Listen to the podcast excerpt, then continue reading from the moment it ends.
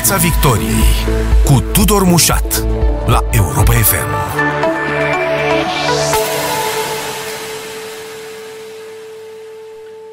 Invitatul ediției de astăzi este europarlamentarul USR Plus Dacian Cioloș, liderul grupului Renew Europe din Parlamentul European. Bun venit! Bună ziua și bine v-am regăsit! Știm că ne relaxăm și simțim că ne relaxăm uh, în urma pandemiei uh, după semnele pe care le dă scena politică românească, domnule Cioloș. Pe lângă avalanșa de măsuri populiste din Parlamentul uh, României, începe din nou foiala, să-i spunem așa, pentru ceea ce urmează să se întâmple probabil la sfârșitul acestui an, alegerile anume. Aș vrea să plecăm de la gestionarea pandemiei, pentru că sigur nu ne-am relaxat de tot, există o grămadă de riscuri, dar există și nevoia asta de repornirea economiei și de reluarea vechilor obiceiuri. Cum vi se pare că s-a descurcat guvernul până acum în gestionarea acestei crize? Guvernul s-a descurcat atât de bine cât putea să se descurce cu un sistem de sănătate care e așa cum știm că e, cu un uh, flux al uh, populației uh, care a pornit de la realitatea că avem uh, milioane de cetățeni români în uh, alte țări din Uniunea Europeană și care mulți dintre ei au vrut să revină acasă, cu o administrație publică slăbită, mult slăbită uh, și din punct de vedere a competenței, profesionalismului și am văzut lucrul acesta inclusiv la managementul unor spitale. Deci cu toate aceste lucruri s-a descurcat atât de bine cât a putut Uh, eu am mai făcut niște observații uh, publice legate de uh, capacitatea de comunicare a guvernului. Din punctul meu de vedere, președintele a comunicat bine și președintele a ținut în spate inclusiv ceea ce ar fi trebuit să fie, din punctul meu de vedere, responsabilitatea guvernului în a comunica, în a asigura transparență a modului în care se gestionează această criză și o conlucrare mai apropiată pe care eu aș așteptat-o și o încredere mai mare într-o conlucrare cu societatea civilă, care s-a mobilizat, aș spune, exemplar. Multe părți din societatea civilă au fost foarte active nu doar în a strânge fonduri pentru a achiziționa uh, măști, uh, combinezoane și așa mai departe, pentru a ajuta spitale, pentru a ajuta medici în uh, dificultate, dar chiar și pentru a ajuta persoane care au fost izolate. N-a existat, din punctul meu de vedere, o o încredere și o conlucrare așa cum uh, probabil ar fi trebuit și ar fi fost util între uh, guvern și partea asta de societate. Vi se pare că multe dintre ideile și măsurile luate au fost ideea președintelui sau măcar uh, validate de președinte sau izvorâte, eu știu, mai degrabă de la administrația prezidențială decât de la guvern, pentru că a părut că există la un moment dat ușoare sincope și ușoare inadvertențe, cum a fost episodul de Paști, de exemplu, cum au fost anumite declarații ale premierului sau ministrului de interne care au fost cumva uh, retușate, să zicem așa, de președinte. Nu știu, chiar nu, nu vreau să-mi dau cu părere acolo unde nu știu, nu am uh Uh, informații, eu v-am spus... Spuneați că a preluat mare parte din efortul de comunicare și atunci mă întrebam dacă de fapt uh, n-a și fost cu, la, la originea unor idei, de fapt, uh, președinția României.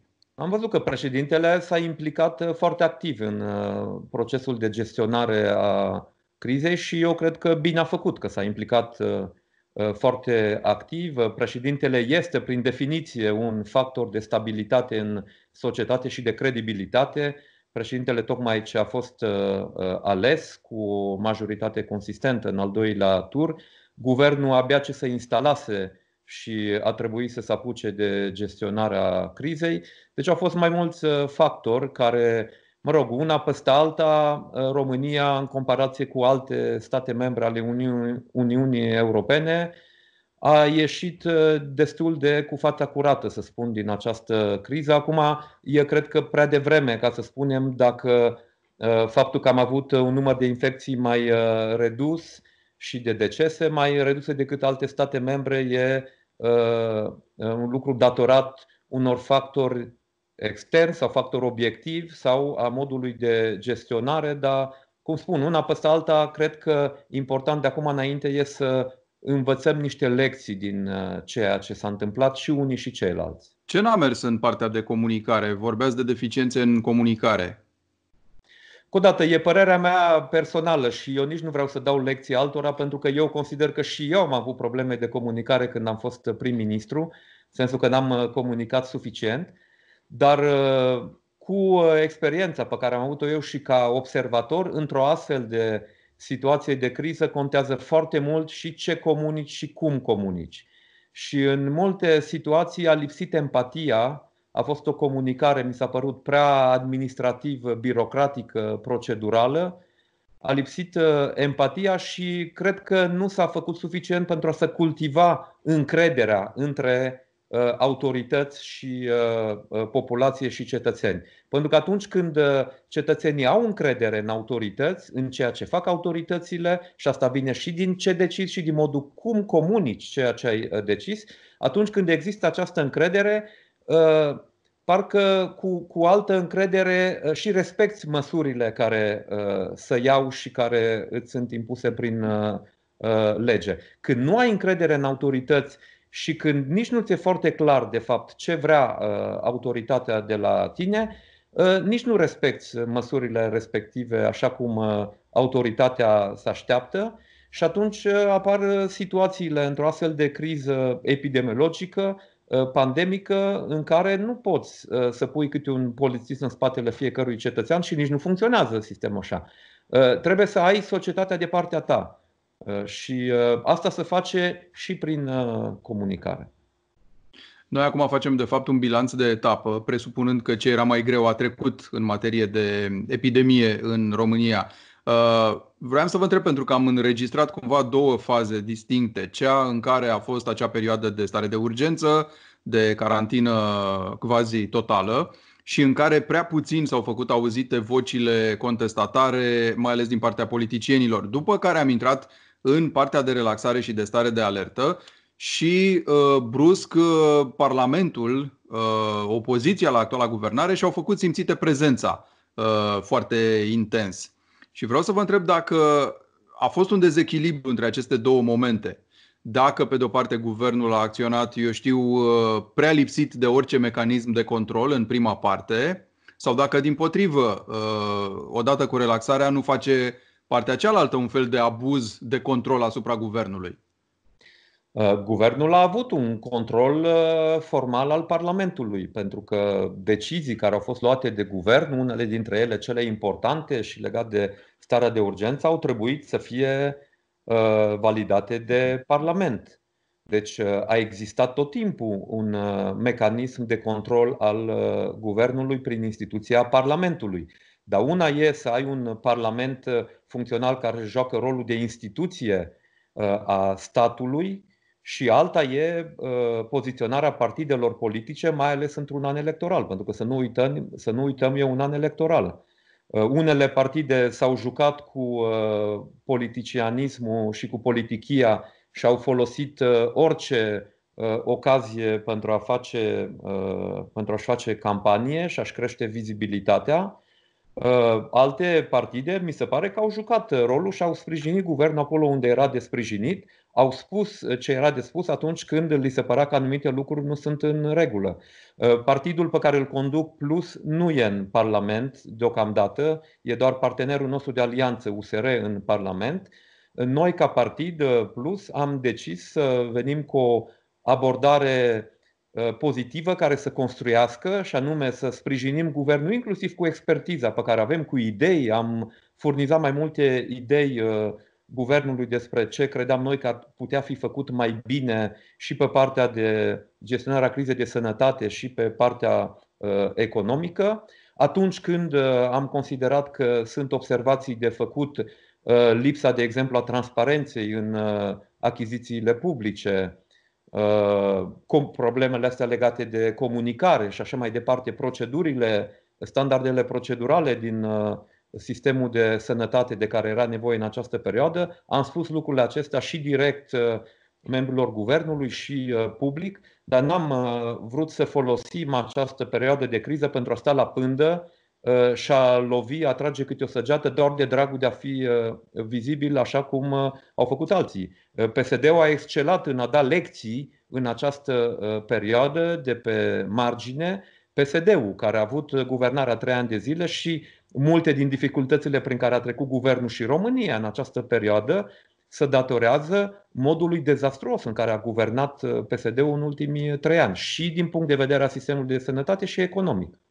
O simțiți ca temă pentru alegerile și locale și generale de la sfârșitul acestui an, presupunem că vor avea ele loc, povestea asta cu gestionarea pandemiei, adică opoziția venind și spunând ne-ați ținut în case, n-ați gestionat foarte bine, pe de altă parte puterea venit și spunând ne-ați blocat la fiecare pas, ați venit cu măsuri populiste când de fapt țara avea nevoie de altceva, va fi element central, inedit de, de campanie, chestiunea asta foarte gravă de sănătate publică? Depinde ce vrem de la această campanie. Eu, ca lider a unui partid care va participa la aceste alegeri și a unei alianțe, uh, pentru că vom merge în mod clar împreună cu USR-ul, uh, uh, eu mi-aș dori și în direcția aceasta voi orienta campania să discutăm despre viitorul României. Pentru că e un moment, nu exagerez când spun asta, e un moment istoric pentru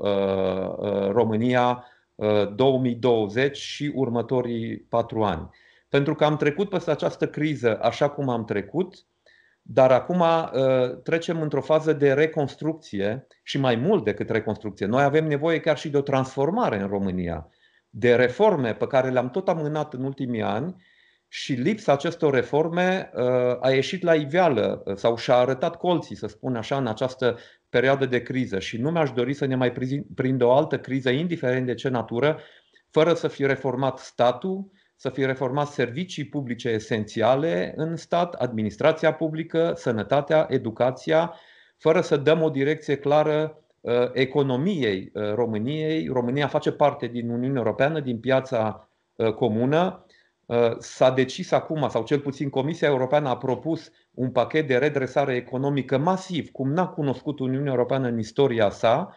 Sper ca uh, cei din uh, șefii de stat și de guvern în Consiliul European să adopte acest pachet așa cum a fost propus de Comisia Europeană sau eventual să-l îmbunătățească, dar nu să-l reducă. Și aici sper ca inclusiv președintele Iohannis și Guvernul României să susțină acest program și apoi să ne pregătim cât mai repede pentru că următorul mandat a viitorului Parlament și Guvern ă, de patru ani, deci din 2021 până în 2024, va fi acoperit practic de această susținere financiară și de nevoia acestor reforme și uh, investiții. Și despre revenim. asta aș dori să discutăm uh, în da. campania electorală. Despre discutăm și în, uh, și în ediția de față și revenim la acest plan foarte ambițios de 750 de miliarde de, de euro propus de Comisia Europeană. Dar ați pomenit ceva mai devreme legată de dotarea sistemului de sănătate, printre alte neîmpliniri care trebuie gestionate de multă vreme în România. Uh, noi, la începutul acestei uh, pandemii, foarte speriați de toate lacunele sistemului sanitar, am spus, Doamne ferește să ajungem uh, bolnavi de așa ceva într-un spital din România. Și poate, sociologii spun că asta a fost unul din motivele pentru care n-am înregistrat un număr foarte mare de infectări, pentru că lumea de frică să nu ajungă în sistemul sanitar românesc a respectat regulile, s-a izolat, a încercat să limiteze transmiterea pe cât de mult uh, posibil.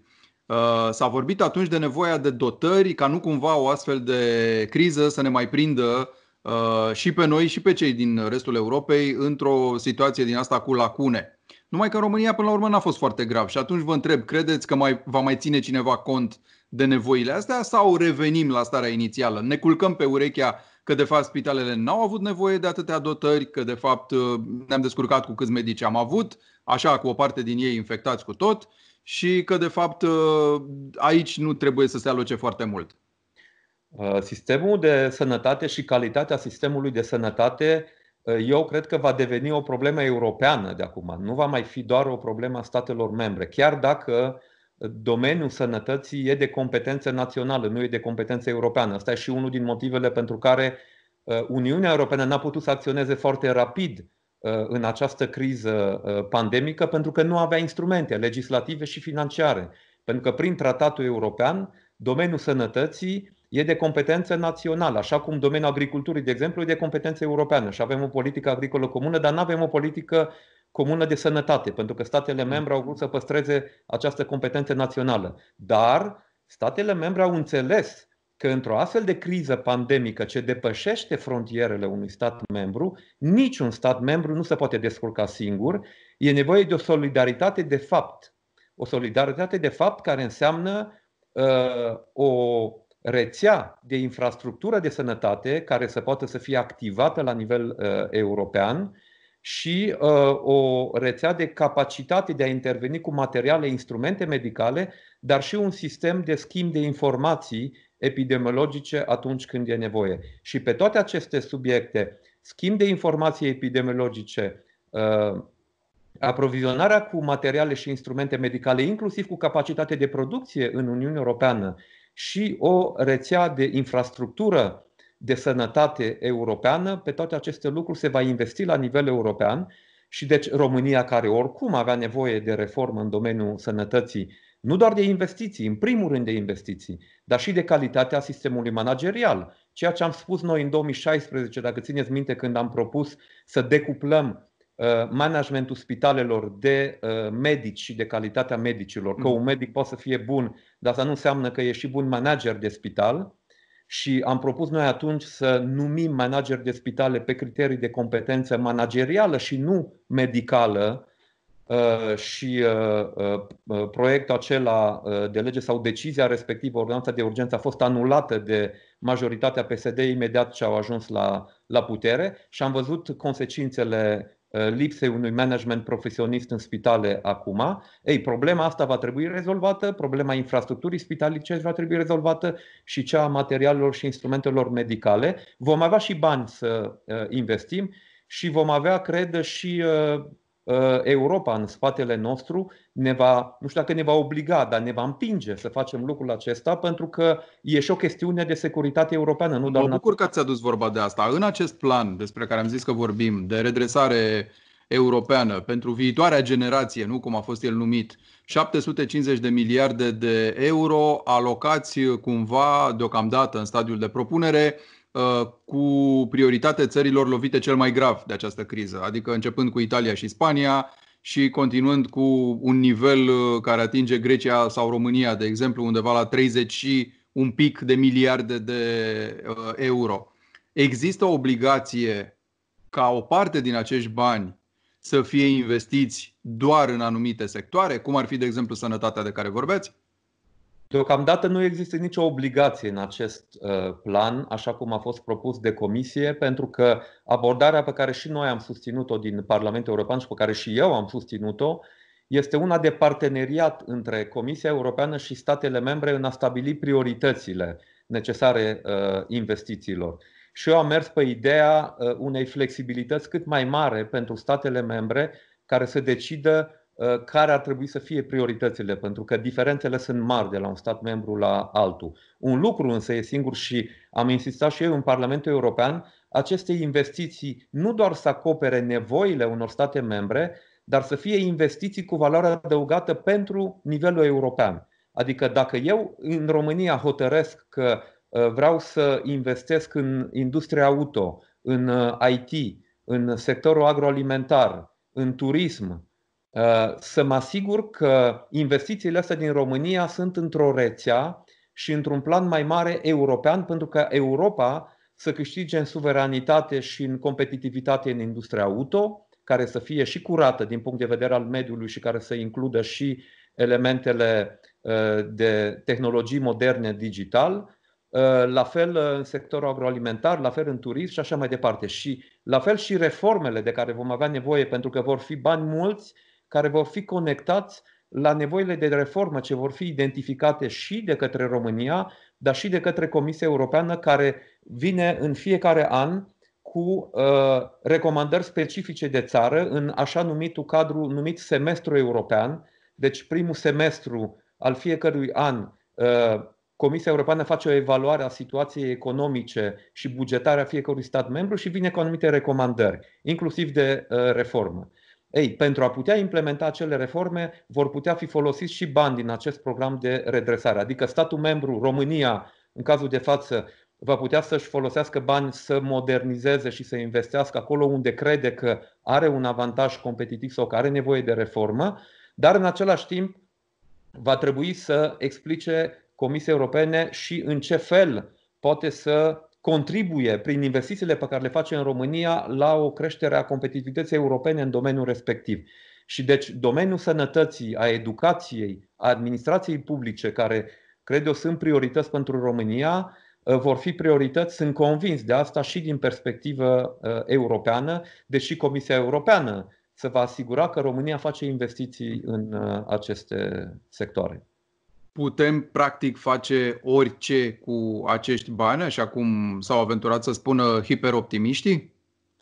Uh, aș spune, putem face aproape orice dacă avem argumente uh, foarte clare și bine structurate. Și eu pe asta m-aș dori să lucrăm noi acum în România în următoarele luni. Și România are nevoie să lucreze pe asta. Adică decât să ne uh, batem în tot felul de campanii populiste, electoraliste, Uh, mi-aș dori să văd că începem o dezbatere legat de nevoia de reforme în România, ce ar vrea să asume orice partid politic care vrea să ajungă la guvernare în următorii patru ani, ce program de reformă vrea să asume în uh, România? Și pe partea de administrație publică, de educație, sănătate și pe partea de economie, cu ramuri uh, ale economiei pe care vrem nu doar să le salvăm de la faliment, dar și să, uh, să, le, să le dezvoltăm, să le modernizăm în perioada uh, următoare. Și uh, cu aceste argumente, eu, dacă aș fi prim-ministru acum, aș merge la Comisia Europeană să le spun, uite, când stabiliți detaliile acestor programe pe care le pregătit, aș vrea să țineți cont de faptul că România are nevoie de asta, asta, asta și eu asta vreau să fac cu banii, nu mhm. doar cu cele 33 de miliarde din programul de redresare, dar și cu cele 40 de miliarde care vin pe uh, bugetul normal, multianual european pentru România în următorii șapte ani. Dar poate să vină PSD, domnule Cioloș, și să spună aveți bani acum să măriți pensiile cu 40%, aveți bani să dublați alocațiile copiilor, pentru că o să vină acești bani 32-33 de miliarde de la Uniunea Europeană și puteți să împărțiți cum doriți, sau măcar și pentru asta? Nu, acești bani sunt pentru investiții, nu pentru populisme. Da, sunt bani care vor ajuta și pensiile și salariile, dar investind productiv acești bani. Deci, uh, crescând capacitatea economiei României să financeze bugetul de stat în mod durabil, pentru ca în mod durabil să putem susține un sistem de Uh, pensii uh, sustenabil. Nu uh, printr-o creștere populistă, adică cresc pensiile și salariile ca să mă împrumut, să mă îndatorez sau să folosesc banii pe care acum eu trebuie să investesc în economie. Ăștia sunt bani pe care noi va trebui să investim la nivel european în economie, în productiv, să creăm locuri de muncă, să menținem locuri de muncă care uh, riscă să fie pierdute pentru că unele companii pot să intre în uh, faliment, să modernizăm ramuri ale economiei europene care în anii următori pot să nu mai fie competitive pentru că uh, nu doar în Europa, dar și la nivel mondial să va merge spre o industrie care să polueze cât mai puțin, să aibă un impact cât mai redus asupra schimbărilor climatice asupra biodiversității, va trebui să conectăm industria, sectoare industriale și chiar societatea în ansamblu ei la digitalizare și asta iară presupune investiții pe termen uh, lung.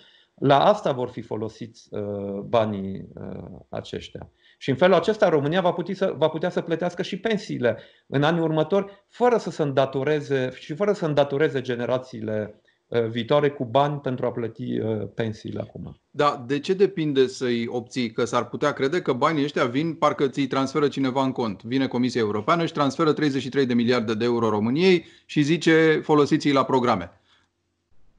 Păi de, exact de asta va depinde uh, de viziunea pe care o vom avea și de planurile de investiții pe care adică le vom trebuie face. să-i atragi bucată cu bucată, program cu program, înțeleg, nu? Nu ți-i pune nimeni în brațe și zice descurcă-te. Nu, și nici nu sunt bani garantați pentru România. Sunt bani mm. rezervați pentru România la un plafon maximal de, uh, am calculat noi, cam 33 de miliarde de euro din acest program de redresare economică. Da. Deci România poate să-i acceseze dacă vine cu programe de investiții.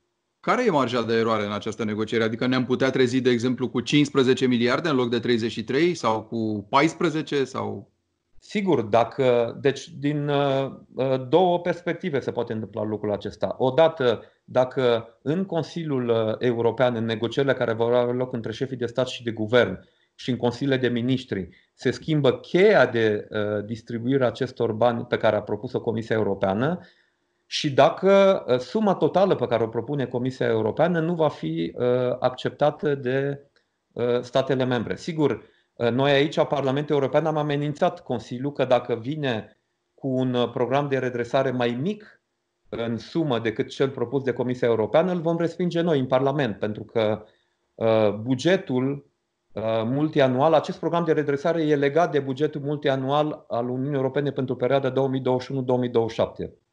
Bugetul multianual total european propus de Comisie este de 1100 de miliarde de euro pentru 2021-2027 și în plus de acest buget european, Comisia Europeană a mai adăugat 750 de miliarde de euro pentru acest plan de redresare, care e strâns legat de bugetul multianual. Uh, Consiliul European, șefii de stat și de guvern, trebuie să discute, să negocieze acest uh, pachet și bugetul multianual și planul de redresare și să-l aprobe. După care Parlamentul European validează sau nu uh, ceea ce a aprobat, uh, a negociat și a aprobat Consiliul European. Deci noi din Parlamentul European am dat un semnal clar șefilor de stat și de guvern că dacă vin cu mai puțini bani, noi vom respinge acest uh, program. Dar dacă la, la urmă vor fi mai puțini de 750 de miliarde, atunci sigur și uh, alocarea pentru România va, va scădea. Și sper eu să nu se întâmple acest lucru. Mai e un lucru important de discutat, domnule Dacian Cioloș. Uh, relația Uniunii Europene, că asta ne interesează fiind parte a ei, cu China, după toată povestea asta. S-a tot vorbit despre relocalizare a producției, despre limitarea dependenței de China. Acum nu știu în ce măsură intră asta în conflict cu școala de gândire, după care, sigur, există și marja de profit care trebuie luată în calcul pentru mediul de afaceri Uh, că de-aia s-a dus toată lumea în China, dar mai există și echilibrul geopolitic. Să nu antagonizăm China uh, părăsind, să zicem, uh, spațiul ăsta, pentru că a existat temerea asta, nu? La sfârșitul anilor 80, începutul anilor 90, că trebuie China și ea antrenată în acest mecanism global ca să nu devină agresivă. Ce se va întâmpla în raporturile Uniunii Europene cu China? Uniunea Europeană va trebui în mod cert să-și regândească relațiile cu China din mai multe perspective. Deci nu se pune problema să nu existe relații cu China, pentru că China este un jucător uh, internațional cheie. Uh, vrem, nu vrem.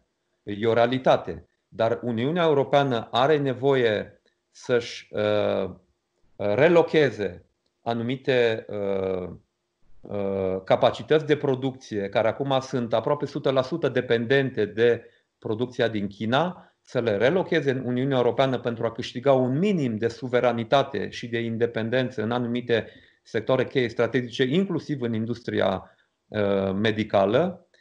Uh, Uniunea Europeană are nevoie să își Uh, protejeze uh, mai bine democrația, pentru că, din păcate, au existat anumite tentative și din partea Chinei și din partea Rusiei de a interfera cu fake news și cu manipulări în uh, mediatice în modul în care e percepută democrația și capacitatea democrației de a gestiona astfel de situații de criză. Relațiile comerciale foarte probabil vor evolua și cu China și cu Statele Unite în perioada uh, următoare și Uniunea Europeană trebuie să pornească de la premiza că avem nevoie să dezvoltăm în Uniunea Europeană capacitate de producție pe sectoarele economice uh, cheie și să gândim relațiile comerciale cu celelalte uh, țări. Uniunea Europeană are nevoie de relații comerciale dar să le gândim în așa fel încât Uniunea Europeană să fie cât mai puțin dependentă de uh, alte uh, zone ale uh, lumii atunci când e vorba de a gestiona astfel de situații de criză. Noi am propus, grupul pe care îl conduc, am propus o dezbatere în plenul Parlamentului pe acest subiect. În luna iunie, în plenara din luna iunie, vom avea o dezbatere în prezența uh, vicepreședintelui Comisiei Europene și înaltului reprezentant pe relații externe, uh, Joseph Borrell, pe acest subiect a uh, relațiilor internaționale între Uniunea Europeană și alți actori cheie, inclusiv China. Și de aici, pornind, va trebui să venim cu o nouă strategie a relației dintre Uniunea Europeană și China. Revenim la scena politică internă, pentru că ziceam, pare că se încălzește cumva atmosfera pe măsură ce se relaxează restricțiile și atenția noastră e mai puțin concentrată pe pandemie și mai mult pe toate celelalte lucruri, adică încercăm să revenim la, la normal. Se vede asta și în viața politică, ziceam, pentru că există toate aceste manifestări ale PSD-ului în principal, PSD, Pro-România, rămășițele ALDE din, din Parlamentul României Um, nu e cine știe ce creștere potrivit barometrului IMAS, de exemplu, comandat de Europa FM, pentru că datele au venit zilele astea și arată o erodare a PNL, care e la guvernare, dar nu neapărat o creștere a PSD și mai arată ceva datele astea, o conservare cu o foarte ușoară creștere a USR uh, Plus, care sunt în continuare măsurate separat, dar se, se adună. Acum, întrebarea e așa, uh, ce rol vedeți pentru USR Plus Um, ca să devină participant activ la jocul politic în perioada următoare, pentru că pare că scena politică e acum împărțită între cei doi poli, uh, PNL și PSD. Da, asta și pentru că, așa cum a spus dumneavoastră, USR uh, Plus, uh, chiar dacă noi am candidat în alianță la, și la europarlamentare și la prezidențiale și am anunțat foarte clar că vom avea liste unice și candidați unici și că Uh, chiar discutăm de fuziune și de crearea unei singure forțe politice, noi în continuare suntem măsurați separat și e foarte clar pentru noi că susținătorii noștri și partea din electorat care ar vedea în noi o alternativă, vede o alternativă în noi împreună, în alianța împreună și nu în noi uh, separat, deci USR separat și plus uh, separat așa încât uh, aceste sondaje în care suntem măsurați separat, din punctul meu de vedere, nu sunt reprezentative pentru uh, percepția care există în uh, electorat vis-a-vis de USR Plus. Din punctul meu de vedere, USR Plus e forța modernizatoare din politica românească în momentul de față. Cu tot respectul, și PSD-ul și PNL-ul au arătat cam ce pot. Au fost la guvernare Alternativ, uh, în diferite momente, e drept că uh, PSD a dominat guvernarea din 90 uh, încoace. România are nevoie acum de o resetare, de o modernizare. Nu mai e suficient să adaptezi lucrurile pe aici pe acolo, să mai pui câte un petic pe aici pe acolo. E clar nevoie de o resetare care trebuie să înceapă cu o reformă a statului, care înseamnă o profesionalizare a administrației publice, o reformă constituțională, Uh, aș spune chiar o uh, reformă tot în cadrul ăsta a serviciilor secrete, serviciilor de informații care au uh, impactat mult ce s-a întâmplat în politică și în societate, în percepția publică în ultimii ani. Toate lucrurile astea trebuie să abordate structurat. Apoi educația și sănătatea inevitabil trebuie să reformate, dar în legătură și în conectare cu această reformă a administrației publice și cu un sector economic care trebuie să aibă predictibilitate pentru a investi, pentru că cred că avem un potențial mare de dezvoltare a sectorului economic prin investiții, inclusiv autohtone, folosind și fonduri europene, pentru că, iată, acum nu mai putem plânge că uh, ne lipsesc banii, dar e nevoie de o predictibilitate, de o direcție clară. Și eu cred că USR Plus poate să fie această forță politică modernizatoare care sau singură la guvernare sau în parteneriat cu un alt partid și nu văd cum am putea face un parteneriat cu PSD-ul, de exemplu, deci rămâne doar uh, PNL-ul. USR uh, Plus ar fi uh, forța politică care ar putea da această direcție de modernizare a țării. Chiar și PNL-ul păi... singur la guvernare nu cred că ar fi în măsură să susțină un program de guvernare reformator, cum l-ar putea susține dacă Asta ar fi voiam să vă întreb, domnule Cioloș. În ce măsură, dacă ați participa într-o coaliție cu PNL la guvernare, USR Plus ar reuși să impună uh, direcțiile astea majore, temele astea majore, având în vedere că probabil ele sunt delicate pentru PNL. Chiar dumneavoastră ziceați, au arătat ce au putut Și atunci mă întreb dacă e suficient ca un partid care va veni probabil, sau o alianță, depinde cum veți fi în acel moment, uh, care va veni totuși cu un scor mai mic decât al PNL-ului, uh, să impună direcția. Uh, dacă, dacă ne luăm după sondajele de acum. Dacă va veni cu un scor mai mic sau mai mare, asta va decide electoratul. Și, cum spun aici, nici nu mai e Uh, vorba despre care e părerea mea sau a altui lider de partid despre cum am lucrat noi, ci despre care e mesajul și mandatul pe care îl dă electoratul. Pentru că evident că dacă mie electoratul îmi dă un mandat să mă duc să negociez cu PNL-ul de la egal la egal un program de guvernare, programul acela de guvernare va arăta într-un fel. Uh, dacă eu mă duc acolo cu 1-2 miniștri uh, doar ca să asigur o majoritate, programul ăla va arăta în alt fel. Mm. Deci de asta spun, asta depinde și de ce va vrea societatea românească de ce vor vrea legătorii, dar mesajul meu este că uh, acum ține doar de voința noastră internă dacă vrem să reformăm România sau nu. Pentru că resurse financiare vom avea. Cred că de asta spuneam că e un, uh, e un moment istoric pentru România, pentru că noi ne-am tot plâns că nu avem bani, că nu avem investitori, că nu ne susține nimeni. 73 de miliarde de euro în următorii șapte ani, dintre care mai mult de două treimi vor fi concentrați în primii patru ani din uh, perioada asta care vine, 2021-2024.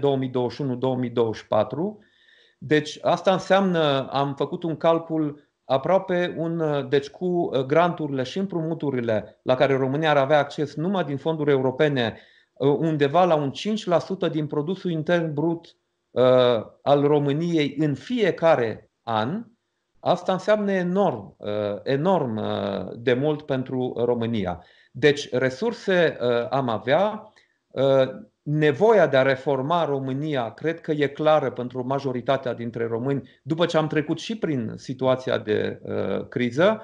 Nu mai putem spune că trebuie să votăm rău cel, cel mai mic pentru că avem alternative acum și pe uh, piața politică. Sigur că eu sunt conștient de faptul că și noi trebuie să convingem, că USR Plus trebuie să convingă cu, cu coerență în modul de acțiune publică, cu programul de guvernare, cu viziune, cu oameni uh, care să respecte principiile pe care noi le-am tot promovat. Sunt conștient că avem de făcut niște lucruri, dar eu cred că se pot alinia uh, stelele și pentru România dacă noi decidem că vrem să folosim oportunitatea asta. Dacian Cioloș, mulțumesc foarte mult. Pe curând. Mulțumesc și eu. La revedere. Piața Victoriei cu Tudor Mușat la Europa FM.